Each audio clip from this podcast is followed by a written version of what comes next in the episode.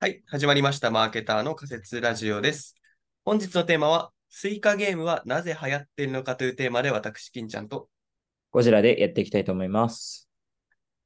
すげえ流行ってるね。すごいね。なんか、うん。え、やってますかやりました。おお。あれって何でできるのスイッチスイッチで200円でできるか、うん、まあよくないけど海賊版でやってる人もいる、スマホ。アプリ。ああ、はいはいはい。あ、スマホでも一応あるんだね。、うん、あるけど、まあ、まあまあ、それはやっちゃダメです。うんうんうんまあそうだね、うん、スイッチでやりましょう。もともとはね、あれ、プロ なんかすごいです。めちゃくちゃ特殊なゲームなんだけど、あの、うん、アラジンっていうプロジェクターの中に内蔵されてたゲームだから、うんうんうん、あ、そうなんだ。アラジン買えばそうできるよ。へえ、面白それぐらい独立したんだね。うん、そう、独立したっていうか、独立じゃないな。もともとその中にあったのが、あまりに受けすぎて移植されたっていう感じだから、アラジンの中にも多分あると思う。はいはいはいはい、はい。あ、でもそういうの、なんかファンとしては嬉しいよね。ああ、な、何ファン、うん、アラジンファン。うん、そうそうそうそう。なんか俺、あの、サルゲッチュってゲーム好きで、サルゲッチュの中の一つのミニゲームで、なんかその、はいはいメタル、メタルギアソリッドっていうゲームあるじゃん。あの、有名な。はい、ありますね。それのパロディで、メサルギアソリッドっていうやつがあって、 まあ、要はサルゲッチのあの猿が、そのメタルギアソリッド、スネークみたいな感じでこう、バンバン敵を倒していくみたいなゲームがあって、ミニゲームが。めちゃくちゃ面白くて、それがもしメインのゲームになったら普通に買うなと思ってたのよ。それぐらい好きなんだけど、 まあないからね。なんか、だからファンとしては、スイカゲームがそうやって独立じゃないけど、切り出されたのはいいだろうなって思った。うん、まあこれさ、まあうん、そもそもスイカゲームって何っていう人の方が結構いる気がするから。ね、うん、まあ確かに。今あの、スイカゲームでニュースググってもらえたらもういっぱい出てくると思うんですけど、うん、あの、まあ、かちょっと可愛い落ち物パズルで、うん、あの 説明が口頭だと難しいんですけど、まあ、ぜひ画像を見てほしいんですけど、なんかこう、うね、チェリーとチェリーをこう上から落としてくっついたら、ちょっと1個上の大きさのなんか、リンゴみたいなあの果物に変身して、うん、で、リンゴはまたリンゴでくっつくと、なんか、ブドウみたいになってみたいなのを、うん、こうどんどん繰り返していくと、最終的にスイでっかいスイカまで行き着くんですけど、けど、落ち物パンとして、こう、落とせる容量は決まってて、あの、まあ、ぷよぷよみたいな感じで、うんうん、テトリスとかね。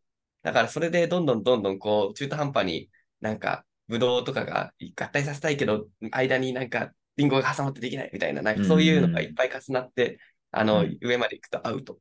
だけど、みんな頑張ってそこに行くまでにスイカを作ろうっていうゲーム。はいはい。まあだから、ぷよぷよみたいなもんですよね、本当に。落ち物パズルですね。うん。ああいうの落ち物パズルって言うんだね。初めて聞いたわ。そうです、そうです。ジャンルとしては、往年のジャンルですね。金ちゃんはその流行る前からやってたのか、それとも流行ってからやったの流行ってからですね、全然。そもそも知りもしなかったけど、うんうん、うんうん、なんか、会社で話題になり始めて、すごい一人めっちゃハマってみたいな。えー、で、はいはいはいはい、そういう YouTuber が最近やってるからやり始めたら、もう、これ気づいたら1日2時間やってんだよねみたいなこと言って て。 めちゃくちゃやるな。こんな面白いんだと思って。うん、そう、だからその人は帰り際にパチンコに行くか、うん、いつもパチンコ行く人だったんだけど、うんはいはいはい、パチンコ行くかスカ、スイカゲームやるからすげえ悩んでるって言ってから、お、そんなに、そこに訴状に上がるぐらいの中毒性なんだって。そうそうそう。相当じゃないもしかしたら、だからパチンコジャンキーをこう強制させる道具になりましょう、追加。 なるほど。友達に紹介してみるわ。 これ、あ、マジだってこれやっとけ。200円でできるお。お金全然使わないしな。 時間は無限に使うけどね。そうだね。社交心煽らないのかな、スイカゲームって。なんか、社交心煽んなさそう。煽ってんだ。煽ってるからこそ、やっぱのめり込んでんだと思うけど。あれ、ランキングとかがあるのランキングもある。へえー、タイムアタックみたいなのもあるんだよね。いや、多分ね、スコアとかをみんな競ってるというよりは、やっぱりスイカまで生きてとか、うん、スイカ2個達成してとか、そっちの社交心だと思うんだよね。なるほどね。うん、その、もう、外のあれというよりかは、内側の話というか。まあそうだね。なんか、うん、そうそうだね。そうか。達成欲求、自己実現的な。あ、その通りだ。その通りだと思う。いやなんか私、ああいうパズルゲーム、本当に全然やらないからね、あんまり感覚が分かってないんだよね。ー、うーん。やった、やりましたゴジラさん。スイカゲーム、うん。やってないです。あの、エイペックスばっかりやってます。 もうちょっと、やってください、ぜひ。あ、けど、エイペックスとかハマるんだったら、ゲームにはハマれる素質は高い、あるってことですね。ゲームは好きだよ。ゲームは好きだけど、パズルゲームは昔からやってない。だよね、本当いに。や、ちょっとぜひ、じゃあ、ちょっとやってみてほしいな。そのゴジラまがあどう一い回、う、一回ぐらいね、やってみてもいいか。けど、ななんんでそんか、な嫌そうなんだよ。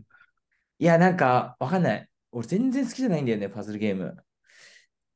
何やったことあるんですかテトリスとかプープーとか、もちろんやったことあるよ。あるんだけど、なんか、一回やって終わったみたいな感じで、全然ハマらない。なんでなんだろうな。なんでなんだろうね。うん。むしろそっちの方が気になるわ。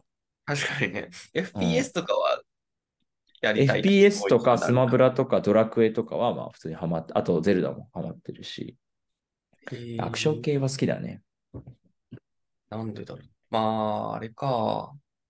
バートルテストって知ってる初めて聞いた。あの、ゲーム業界とかでよくある、あの、使われるポジショニングマップなんだけど、うん。人が、えーっとね、ゲームの楽しみ方は大きく4象限に分けられるっていう発想で、へちーょっと今そうかも面あの白い。バートルテストで調べると出てくるんだけど、へあえ、そうなんだ。基本は、現実は複合的だったりもするんですけど、はいはいあはい。の、横軸がゲームと楽しみたいか、プレイヤーとの関わりをなるほどね楽しみたいか。で、うんうんうんうん上と下が、上が主体的に変わりたいか、下がまあ総合的に関わりたいかうんってうんいう話ですね。うんうん。で、えーっと、左上、まあ、いわゆる、こう、主体的に自分が楽しみたくて、まあ、だから割と一人でやりたくて、うん。で、えーゲーム内を楽しみたいっていうのがアチーバーと言われる人たちで、これは、まあ、いわゆるドラクエとか RPG とかのレベル上げが好きだね。確かに確かに。で、えっ、と、そのゲーム内を楽しみたいの下が、えーエクスプローラーだから、えーみんなでやりたいだから、どちらかといううんうと、あれっすね、MMORPG とか、んそういうこうちょっと。世界を一緒に探探索していくみたいな、なるほどね。そうそうそう。っていうのが多くて、うん。で、えー右側のプレイヤーと一緒に何かしたいとかだと、うんあの、、まあ、これが分かりやすく FPS だね。自分一人でプレイヤーとたた楽しみたいと戦うっていう意味で、相手をこう、スキルで倒すとかがキラーって言われるる。人たちで、なるほどでね。みんなで楽しもうっていうのがソーシャライザーなんで、うんうんうん右下は、まあ、プレイヤーとの交流とか、まあ、その S- SNS 的使い方が好きみたういんな。うんうんうんうん。面白い。こういう整理がされてんだな。そう。で、パズル実際ね、あうん当てはまる。うん。本当パズルゲームってこれだとどこに当てはまるんだろうね。パズルにもよるけど、アチーバーとかが近いんじゃないかな。基本一人だし、ゲームを楽しみたいから。確かにね。スイカゲームもこれに当てはまりそうな。スイカもだからまさにコツコツとこう、スイカを作るっていうのを達成することがやっぱり楽しいっていう。うんうんうんうん。そだれんだでん、言うとそうだな。確かに。なんか昔に比べて、昔はドラクエとかやってたんだけどいや、最近全然やんないんだよね。どんどんキラー、キラーとかソーシャライザー君はのキ方ラーなんに、だね、じゃあ。そう、移行しちゃってる。ああ、けどそういう好みの意向はあるかもね。そうだね。うん。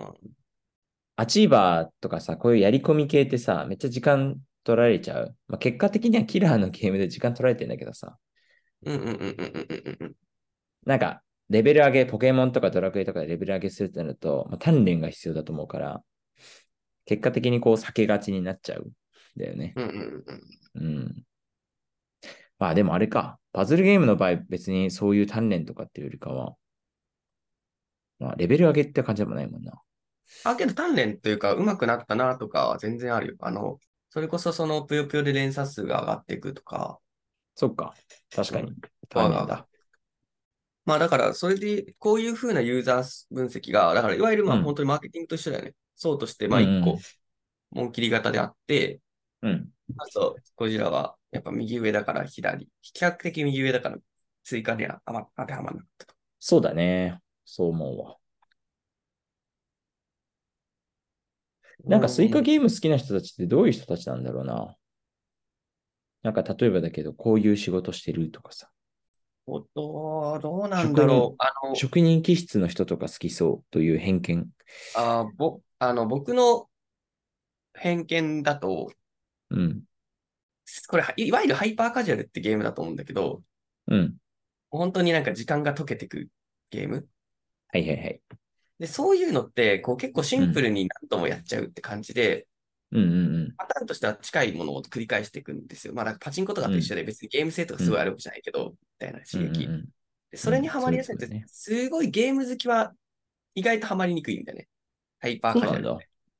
うんあ、の、本当にゲームが好きな人って、なんか、それこそゼルダとか、その、なんだろう、あの、エルデンリングとかわかんないけど、うんそういうやり込みとしていろんなことができて自由度があったりとか、本当ゲーム性として飽きないいろんな刺激があったり、これまでやったことないものとかを追求するけど、なんか、違うそういったゲームとかは、うん。なんか、うーん、ゲーム慣れしてない人がふと触れるとめっちゃのめり込んじゃうみたいな。おー、なるほどね。だ確かにぶイっメちゃけージある。言葉はあれだけど、暇な主婦とかがやってたりとか、うんうんうんあとなんかちょっとシニア層でもさ、ハマりやすいし、うん。うん。あとゲームそんなにやってない、普段はやってない、ちょっと、なんかすごい言葉はあれだけど、よ陽キャ寄りのこう、普段アウトドアでやってるけど、まあみたねいな、ふと触れたらめっちゃハマっちゃったとかはあるか。はいはいはい。なんかあの、俺も偏見なんだけどさ、大学時代、その移動中とかに、なんかあの、電車とかで、つむつむとかさ、これはパズルゲームの一つだと思うんだけど、めちゃめちゃ人気だったかなと思ってて、なんか割と、その、そうだね、あんまりこう、これまでゲームをめちゃめちゃやってきたっていう感じじゃなさそうな人が、つむつむとかをやってるなーって思あっあ、てた。そう。全く同じ感覚、そのつむつむもハイパーカジュアルだと思う。そうだね。つむつむ。あとパ、パズドラも少しちょっと難しいと思うんだけど。パズドラもけど極論そうだと思うよ。パズドラモンストも、そっか。うん、ゲーム性としてはすごくシンプルだから、うんうんうんうん。あと、あれか。あ、エクスプローラーの例 GTA が一番わかりやすい。あごめん、今、ちょっとふと思っただなんけ。ググラフィックがわかりやすいなと思っただけです。はい。まあ、ちょっと、それは置いといて。うん。オッケーオッケーオッケえっー。面白とい、そうで、追加ゲームけど、僕個人的にすげえおもし興味深いなと思ったのがさ、うん。あ、待って、その話の前にあれか、そもそもスイカゲームがって話をすると、なぜ流行ったかって話です。そうそうだねスイカゲームなんで流行ったかって話だと思うんですけど、うんうんうん。忘れてた。そう。うんと、ゲーム性が高い。ハマっちゃうわ。すごい。わかる。けど、それって多分流行った理由ではないと思うんですよ。うんうんあそういうゲームいっぱいあるし。うん。うん。ってなった時に、やっぱこう、もう、避けては通れないのは、やっぱ SNS との相性っすよね。まあそうだね。うん YouTube ショーツとか TikTok とか。そうそうそうそうそう。うん。なんかあなんの、か見てたんだけど。あ、ごめうんん、どうぞ。あ、いい、どうぞどうぞ。 YouTube ショーツ、私もあの、スイカゲーム見ようと、あの、調べようと思って、あまり、まあ、とりあえず YouTube ショーツ調べたら、たくさん出てきて、なんかこう、キャッチーな感じというか、うんうん。うん、なんか、すごいは映えるというかさ、会えるよね。こ。れ、うん、見て見てる側、視聴者側としても、あれこれいけんのかなとか、ちょっと見ちゃう。自分がやりたいかというと、まあ一回ぐらいやってもいいかもなぐらいだけど、そうだなんねかちょっと。その、うんうんうん。ターゲットではないものの、そうそうやそうっそうぱ映えるっていうのは分かっそう感じるわ。あと、プレイヤーの人がすごい興奮してるのが面白かった。ああ、そうスイカになったあれって。そう。本当パチンコみたいな。すご確い。かに。競合パチンコだと思いますよ、僕正直。スイカゲーム。あの、なんというかゲーム性が似てると思うよ。うんうんうんうん。面白いですね。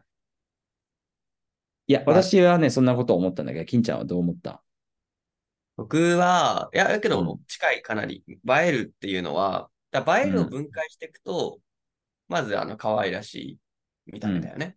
そうだね。それが、うん。多分ね、連鎖していくじゃん。ポポポポポンって。はいはいはい。あれちょっと気持ちいいね。あれが気持ちいい、あの、音だったりとか、うん。その動き方っていうところの UI、UX が非常に良い。そうだったな。で、うんその盛り上がり方が、多分ポイントは、なんだろう。イライラと、えーゲームって基本的にストレスとストレスの解消なんですよ。面白さの正体って。おーだから、イライラがこうあるんですよね。こう詰まっていったりとか。でそれがなんか、ふとしたきっかけで、ポポポーンって全部解消するんだよ。なぜか知らんけど。っうんうんうんうんうん。ていうスパンがめちゃくちゃ多分短くくるから、なるほどね。そう。だから、確かその見せ場としても作りやすいし、ゲーム実況に向いてる。うんうんうんうんうんうん。確かに。っていうところは、やっぱこれまでのやつよりは強い。まあもちろんそれがあっても埋もれるやつはあるけど、それが発見されたからドライブしたんじゃないかなという気がすうんうんうんうんうん。なるほどね。なんる。か。なんかわかりやすいわ例る。をさ、出したいんだけど、うん。 2028っていう、あいや、えっと、2048っていうめちゃくちゃ有名な古くからバズるゲームがあって、多分見たことある。へえこれ。見たことあるな。あるでしょこれなんかあるシャカシャカやってさ、数字が2とはいはい2が合体して4になって、4が48になってみうんたいなうんうんのをうんいっうん。ぱい繰り返して2048作ろうってゲームなんだけど、面白そ基本けどゲーム性ではこれ追加ゲームともうほぼ一緒なんだよね。う。うんうんうん。確かに落。ち物パズルでないだけで追加ゲーム。うん要は落ち物パズル版2048が追加ゲームなんだけど、うんうんうん。ただこのゲームは多分バズんない。2048は。ほんと。なぜなら、が動画映えしないから、さっきの理由で言うと、ビジュアルがないちょっとし、地味だな。確かそうに。 UIX がないし。なんか個人がひとひととやる感じだよな、これ。そうそうそうそうそう。だからそ、うんそこが決定的な違いなんだと思う。その、今回の追加ゲームがやった。確かに。なんかあの、ストレスの解消、ストレスとそのストレスの解消めっちゃわかるなと思って、うんうん。私今 Apex にめっちゃハマってんだけど、なんかその敵に強い人にがこう割ってきた瞬間めっちゃストレスかかるけど、たまたま倒せたりするとめっちゃうわ気持ちいいってなるから、そうそうなんですそよれでね、のめり込んじゃった。昔さ、一回やったんだけど、あんまりハマんなくてすぐやめちゃって、また最近になってハマりだしたから、なんかね、たまたまそれに出会えるかどうかみたいなのもあるよね。確かに。体体験に。ちなみに、うん。 FPS 系で面白いなと思った話があって、うん。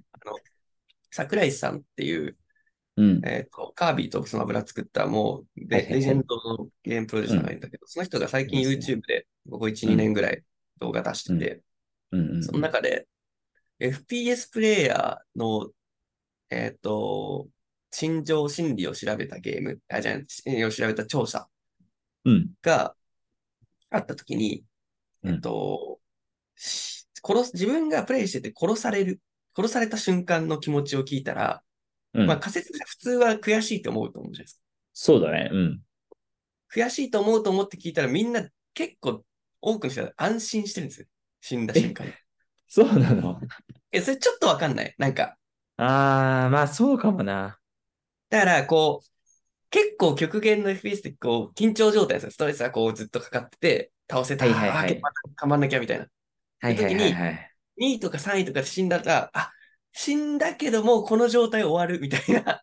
あはははなるほどね。そう。で、ここまで来れたよかったみたいな気持ちが出るのが、はいはやっぱストレスうんうんうをんかけるっていうのはゲームにとっていかに大事なのかで、無意識にかけられてるっていう。ああ、確かにね。なんかさ、早々と死ぬと悔しいんだけど、その、例えば20組いて、それが2組まで残って、ラスト2位で負けちゃったみたいな、そういう時は確かに安心感あそれはは嬉しい確ねかにちょっとあるかも。あ、うお前、ん、逆ごご逆だ。うん。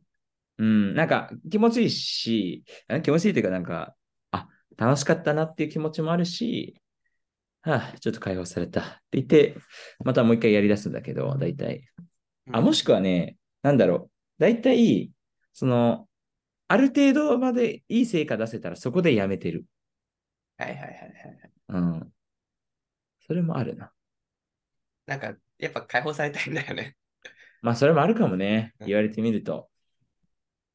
実は、だからそういう意味では、すごく抽象化しちゃうと、パチンコとかギャンブラーのやっていることと、まあ同じようなことをやってはいるんだよね。ストレスをかけて自分に、そして解ま放あ、する。ゲゲームだからな。そうです。ゲームは、うん。ゲームはギャンブル。うん。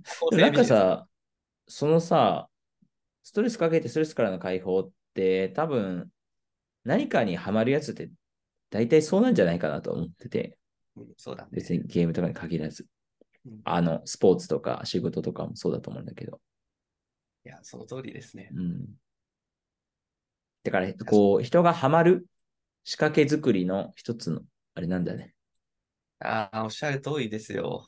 うん。そして僕はそれをゲーミフィケーションと呼んで仕事にしてるので、もしあの案件があったらそれを応用して作るんで、あの、ご相談ください。うんあ急に宣伝が入ったサービス作り方の理由ですいや、いや今めっちゃいいこと言ったなと思って。いや、確かに、うち、今言われてみるとそうだし、うちの事業会社のさ、会社の紹介とかもそれ言ってたわと思って。あ、はいはこいのはい。ゲームの理論は他にも当てはまりますそうだよね。って。めっちゃ思うよ。うん、改めて。それを。ね、なんかゼロから作るの本当難しいと思うし、面白いわ。ゼロから作ってます。あ、その、人がハマる仕掛けをさはい、ゲーム作ってるわけじゃん。だけど意なん外かと今、うんありますよ。フレームワークみたいなの。あ、そううん。え、ぶっちゃけフレームワーク当てはめて、そう簡単にうまくいくのかなうん、まあけど、うん。ソシャゲは、やっぱり、どんなに爆死しても、ソシャゲとしてちゃんと成立してれば、うん。まあ、普通になな数百何何千は毎毎月も儲かってるよ。ああ、そうか。うん。まあ、けどそれがいかに多多くの人を深くまで沼らせるかどうかみたいなところは、もうすごく難しい、天体的な計算の。そうだね。うん話だそう思いますわ。けど、今の流行るってところは、結構今の話で、いいなと思って、あ、いいかなと思ってるんだけど、はい。なんか、すごいこれ見てて面白いなと思ったのが、やっぱこれ、出自がすごく異質で、さっきも言ったけど、あの羊プロジェクターから来てるじゃないですか、発はい祥はいが。うん。プロジェクターだからプロジェクターに入ってたゲームなんですよ、これは、もともと。うんうんうんうんあそう、アラジンってあのアラジンアラジン X。あのプロジェクターのそうそう、だから、そう、そう、そうやって。そうなんだ。俺なんかアラジンってゲームがあるのかと勘違いしてたわ。いやいやいや、あの、単焦点のプロ、単焦点だったかな、プロジェクターが。ええー、そうなんだ。そうそう、だからすごい変って言ってんじゃん。めちゃくちゃ変だな。それ。びっくりだわ。そうそう、だからこの話はちょっと面白いなと思って、普通にしたかった。ええー、びっくりそれ。そんなマーケないじゃん。こう、聞いたこと ないプロジェよ。クターまず、プロジェクターにゲーム入れる目的もいまいちよくわかんねえし。いまいちよくわかんないね。そうそうそう。絶対数百万はかかるからさ、なんでその予算が降りたんだってそうだよね話もあるし。確かに確かしにか。もそれがまた受けて、こんなヒットしちゃうのもよくわからんし。ええー、なんかそれはさ、アラジン時代からさ、普通にスイカゲームは人気だったのかななんかハマる人はハマってたから、やっぱそれに着目したんじゃないですか、任天堂が。なるほどね。そういうことか。一応 YouTube 調べてみたんだけど、2019年くらいでもなんか、2020年ぐらいでもなんか、ちょこちょこ、アラジン自体の実況がちょっとあははあ はいはいはいはい面。白いよね。それ面白いな。すごいな。で、それであと面白いのが、これ、この会社うをんちょっとそもそもどこが作ってんだろうと思ってみ調べたら、ポップイン株式会社っていう、うんうんうん。全然知らない会社が出てきたんだけど、うんうんうん。なんかね、そこの会社は、今調べてプレス見ても、全然スイカゲームのこととか触れてないんですよ。そうそなこんのだ。商売系なさも、ま、全く謎で、ええ面白なんか、すごい違和感しかない、この生まれい。方うが。んうんうんちょっと中国資本っぽいんですよね。うん。なんかバイドゥのグループ会社とかだった気がする。うん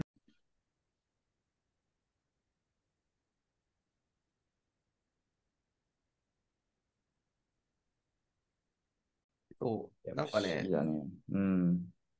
今、この記事を見つけたんで、あ、うん共有していいですか。2010 20えー2018年の記事はいはいで、ネットで1億円集めた魔法の家電。まあ、これが、あうんうんうんれですね。アラジンというプロジェクターですね。え、これマジ、ね、ネイティブ広告の会社のあれなのあ、ネイティブ広告の会社って書いてある。そうだよいや、意味ね。わかんないよね。なんでプロジェクター作ってんのっていう、そもそも。もう、不思議だね。不思議バイドゥ、やっぱりバイドゥの子会社さんらしいですね。そうなんだ。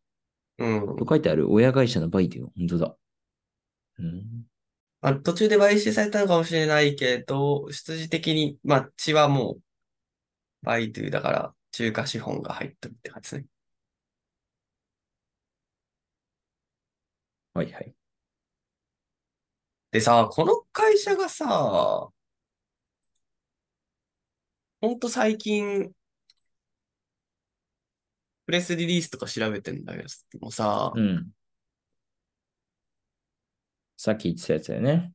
そう、なんか、つい27日、9月27日とかにはなんか、アドネットワークのカンファレンスに出展しますみたいなのとか、セミナーしますって書いてあって、なんか、環境太郎からちな。 1ミリもスイカゲーム。まあまあ、スイカゲームは確かにその、別に触れることはないけど、なんか便乗しないのがまたちょっと不思議なとこあるよね。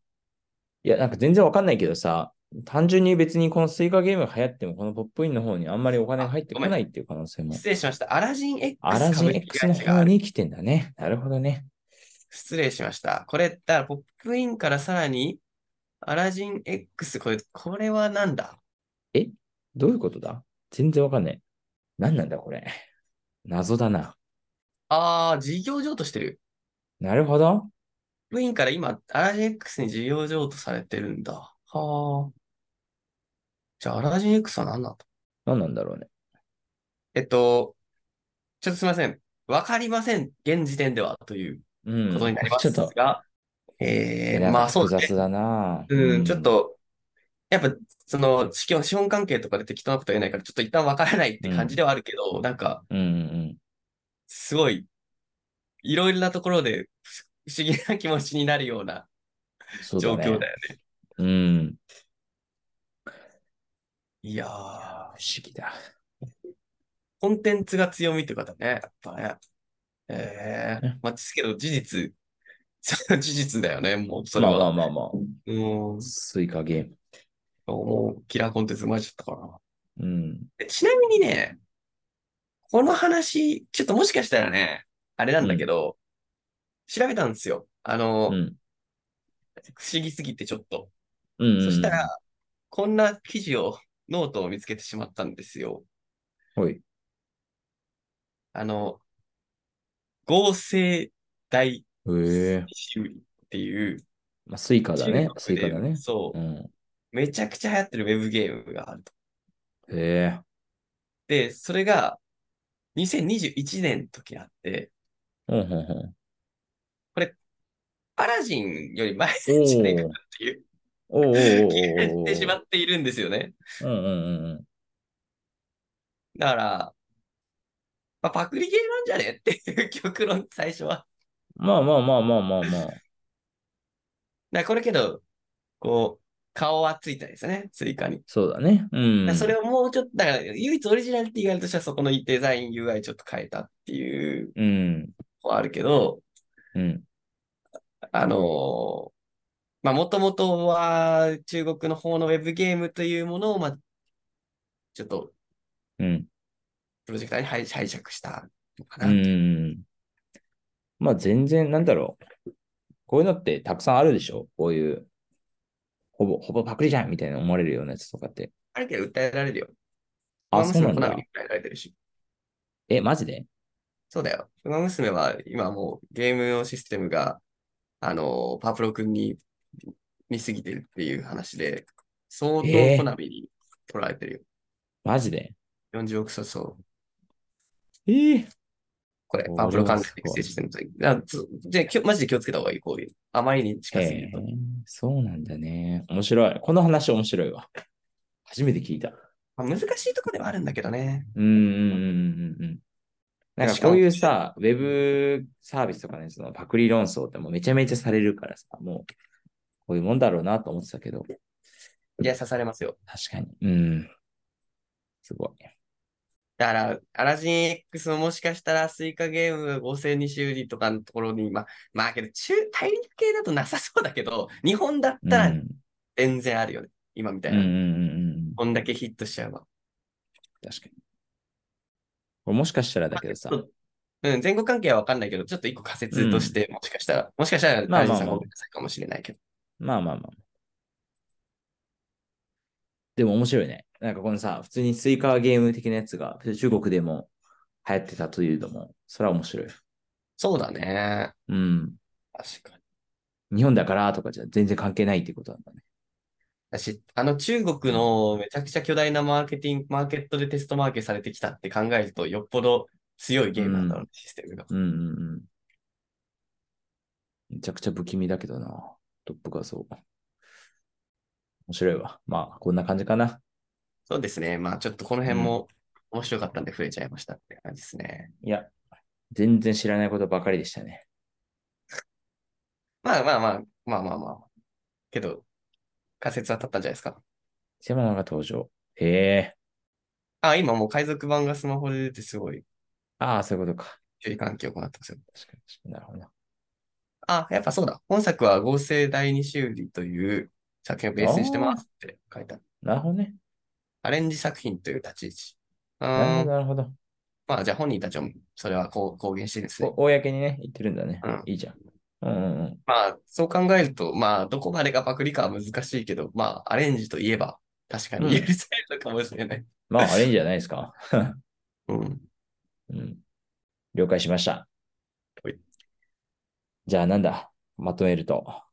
えっ、と、うん。スイカゲームはなぜ流行ってるのかという話、前半の方に戻りますと、はい。まあ、その仮説は、えーまあ、ゲーム自体すごく優れているんだが、やっぱり流行ったという意味では SNS との相性、特にゲーム実況との相性がやっぱ切っても切り離せなくて、うんうんで、まあ、それが、まあ、類似ゲームの2048とかと比べると、うん。うん。まあ、あの、可愛くてユニセック、あー可愛い、こう、スイカたちの見た目だったりとか、うんうんまあ、ポうンん。ポンポンポン動いていく、こう、ストレス解消が一瞬で波が来る様子とかが、非常にゲーム実況にしやすいっていう、うん。えー作りになってたから流行ったんじゃないかっていうところか説ですね。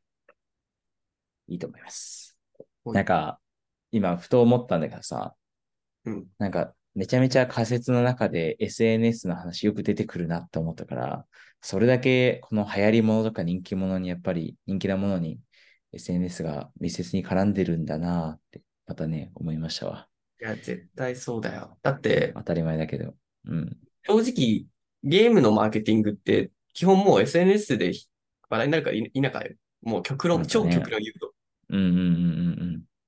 だからさ、確かあの VR ゲームの大きな大手さんが言ってたけど、うん今、すごい、売れるゲームってどんなゲームですかって言ってたら、に。うん。質問に対して、あの TikTok でバズるかどうかですって言ってて、もうんうんうん。元も子ねう、あとゲーム性とかじゃないですとか言っててさ、はもあ。ういなんかやー、んなでもことなんだ多分ろうそれがっていう、さ、いろんなカテゴリーに侵食してると思うんだよね。音楽とかそうもだそうだとね、思うし。心理です、心理です、本当うんに。そうだと思う。っていう感じです。はい。じゃあ今日はそんな感じで終わりにしましょう。最後まで聞いていただいてありがとうございました。ありました。よければ、えーハッシュタグ仮説ラジオをつけてツイートしていただけるとありがたいです。はい。よろしければ、Spotify とかで高評価していただけると助かります。はい。では、ありがとうございました。ではでは。